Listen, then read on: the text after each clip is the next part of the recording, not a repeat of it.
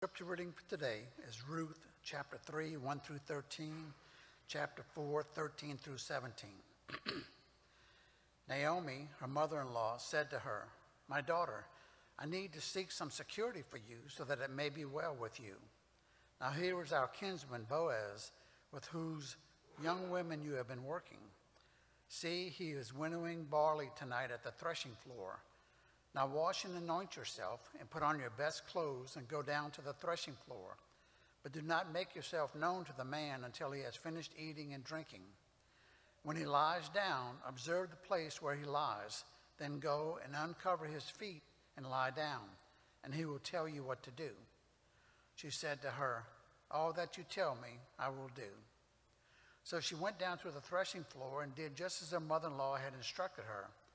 When Boaz had eaten and drunk, and he was in a contented mood, he went to lie down at the end of the heap of grain. Then she came stealthily and uncovered his feet and lay down. At midnight the man was startled and turned over, and there, lying at his feet, was a woman. He said, "Who are you?" And she answered, "I am Ruth, your servant. Spread your cloak over your servant, for you are next of kin." He said, "May you be blessed by the Lord, my daughter. This last instance of your loyalty is better than the first. You have not gone after young men, whether poor or rich. And now, my daughter, do not be afraid. I will do for you all that you ask, for all the assembly of my people know that you are a worthy woman. But now, though it is true that I am a near kinsman, there is another kinsman more closely related than I. Remain this night. And in the morning, if he will act as next of kin for you, good. Let him do it. If he is not willing to act as next of kin for you, then as the Lord lives, I will act as next of kin for you. Lie down until the morning." So Boaz took Ruth, and she became his wife. When they came together, the Lord made her conceive, and she bore a son. Then the women said to Naomi, "Blessed be the Lord, who has not left you this day without next of kin, and may his name be renowned in Israel. He shall be to you a restorer of life and a nourisher of your old age. For your daughter-in-law, who loves you, who is more to you than 7 sons, has borne him." Then Naomi took the child and laid him in her bosom and became his nurse. The women of the neighborhood gave him a name, saying, "A son has been born to Naomi." They named him Obed. He became the father of Jesse, the father of David. This is the word of God for the people of God. Thanks be to God.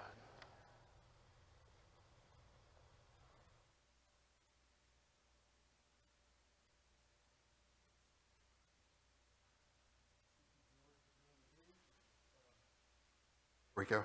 Thank you, George, for doing the reading. It's yes, well, I gave you the long version there, but it's a lot to catch up, because Ruth is one of those stories that preachers love, mainly because there are some scriptures that you have to delve into deep theological water, some scriptures you've got to grab and pull from other places and pieces and parts, but for Ruth, you simply have to tell the story, and that's it. It's so powerful. I encourage you, if you have not read Ruth, highly recommend it. It's only 4 chapters. Those chapters are very short. It would take you from 7 to 11 minutes tops.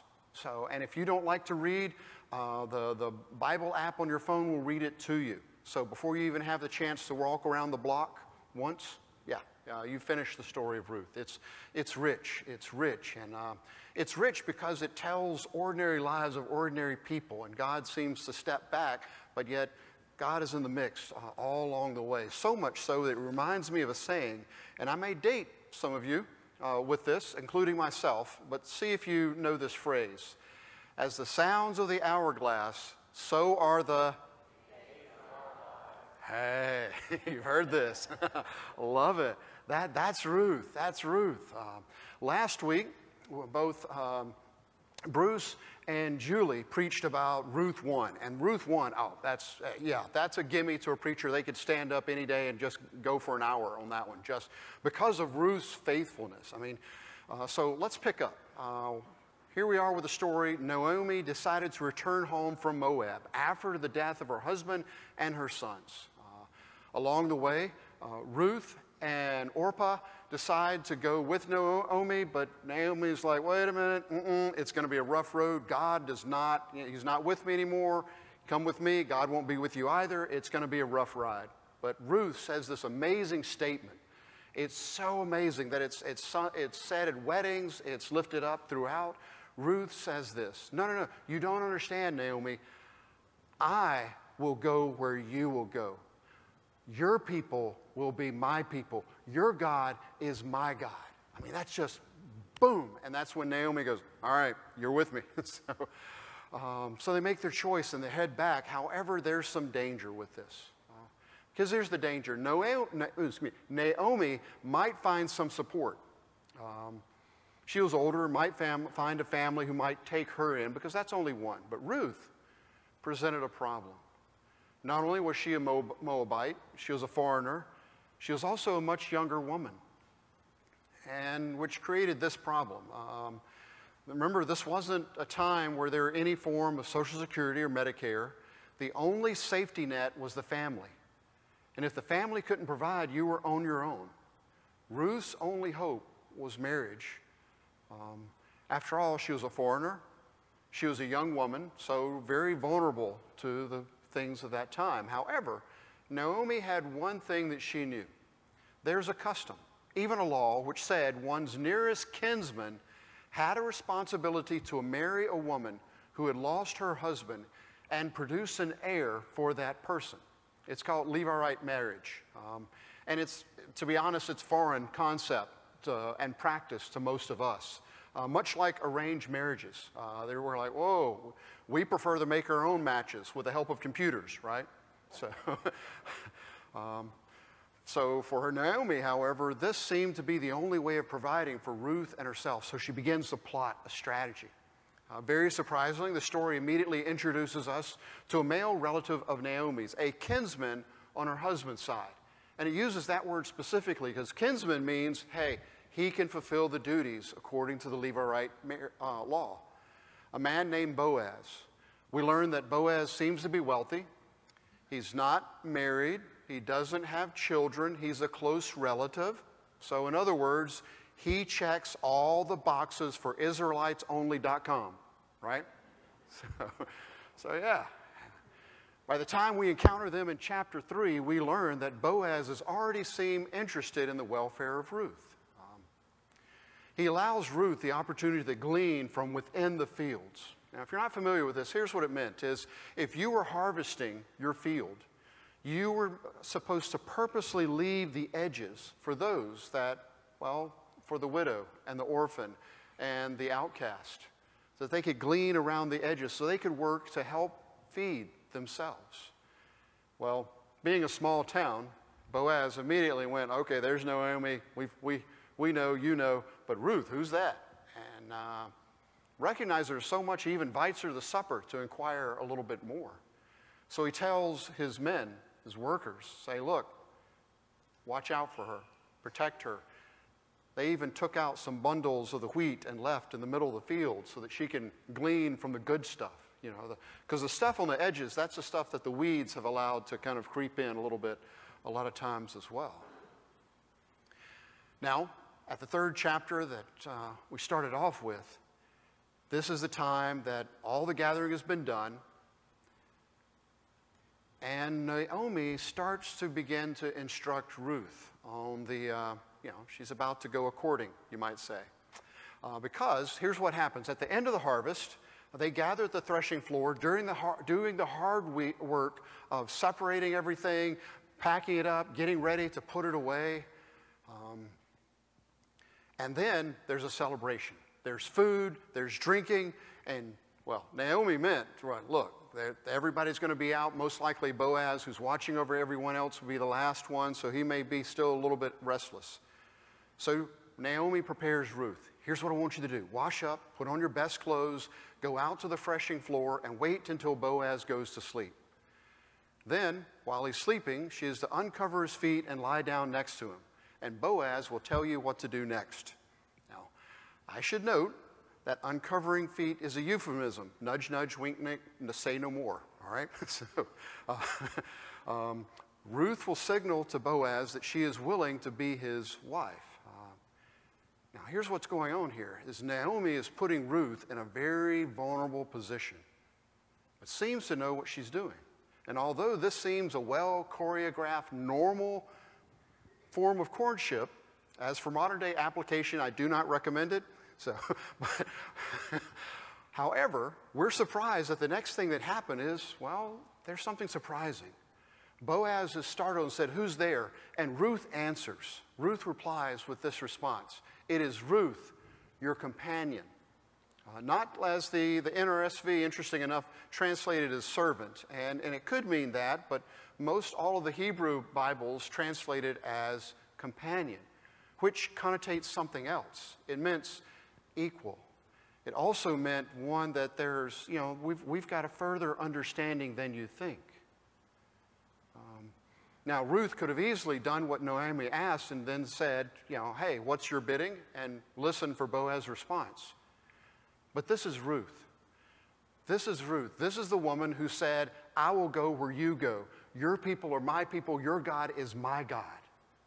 The one who is risking her life and reputation to glean from a man she does not know, who comes to a threshing floor at midnight with that same near stranger, risking life and reputation again.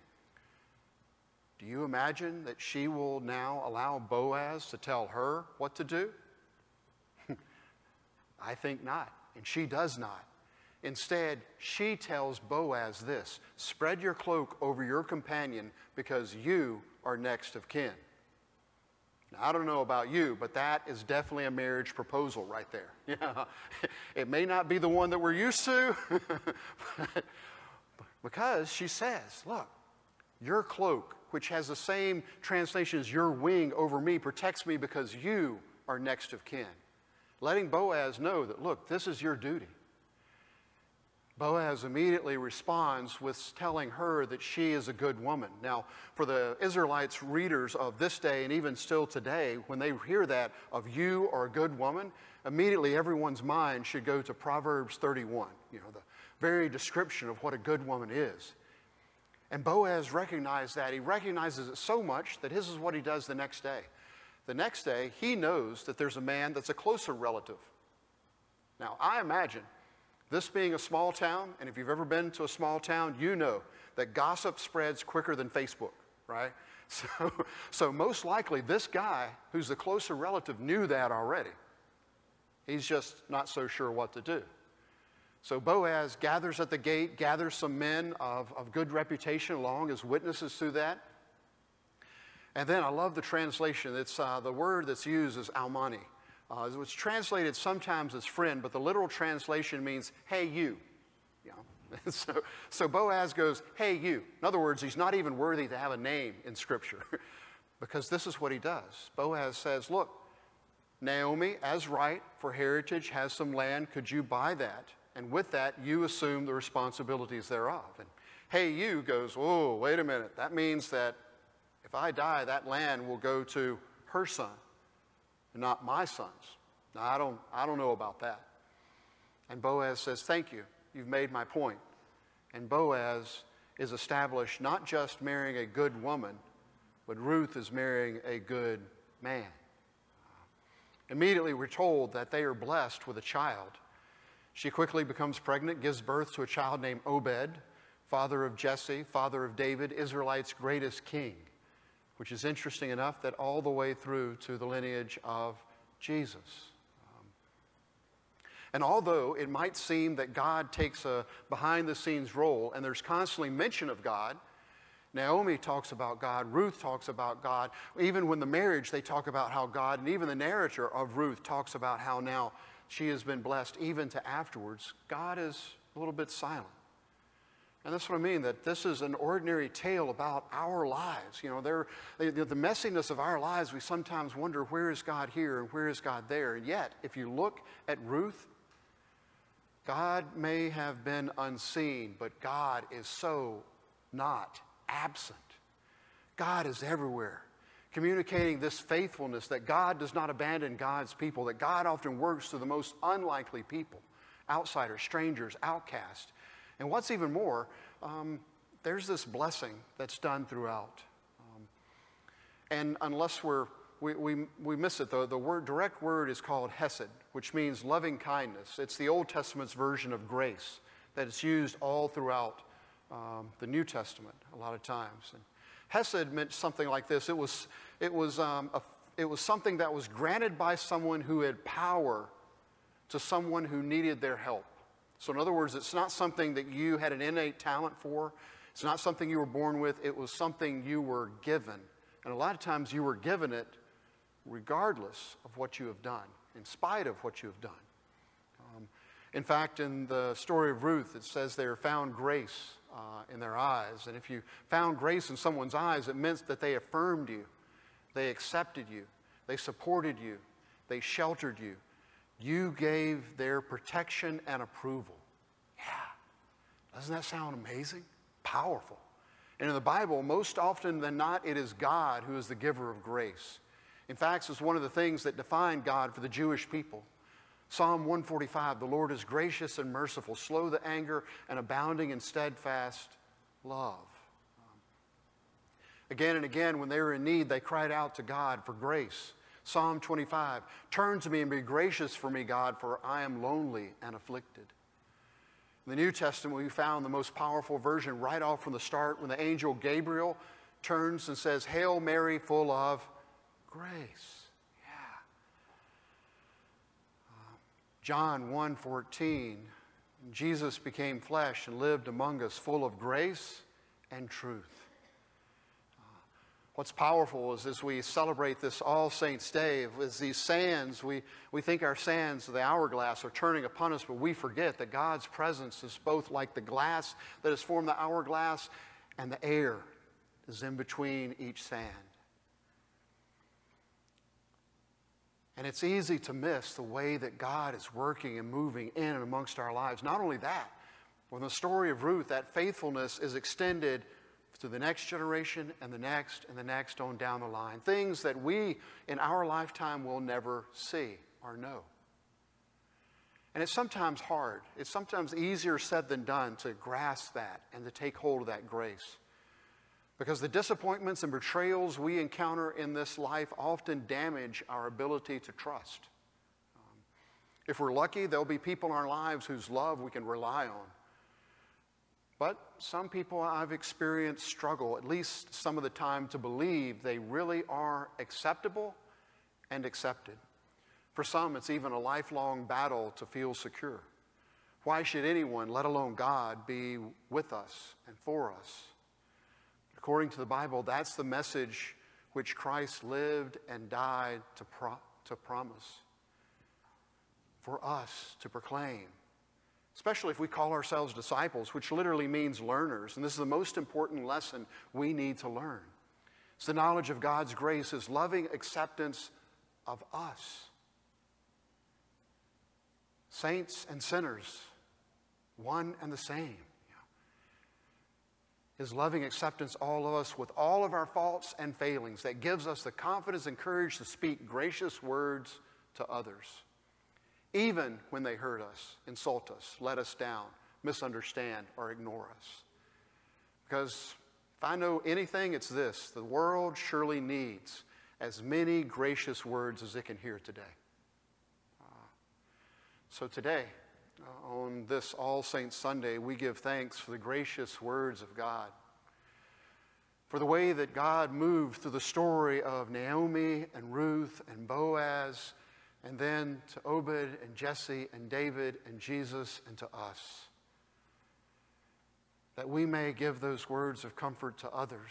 To know that God is working, I think even and especially in those times when you cannot see. So that may the grace of our Lord Jesus Christ, the love of God, and the fellowship of the Holy Spirit be with us now and evermore. Amen, and amen. One of the things I love to lift up for All Saints is this, is when we approach the table, John Wesley had this wonderful notion that at the table and at communion, and just to let you know, if you did not gather some of the communion elements, please let some of the hosts know and they'll They'll bring it to you, let them know. But he believed this, that when we take communion together, we do not do it alone. That we do it with all the saints who have gone before us, who are present right here in this moment. To me, that's powerful. That's powerful, so that when we take together, we don't do it with just us here. But for Joanne and Conrad and for the so many other names, the ones throughout this community, that were saints in their own ways to us for the love of God.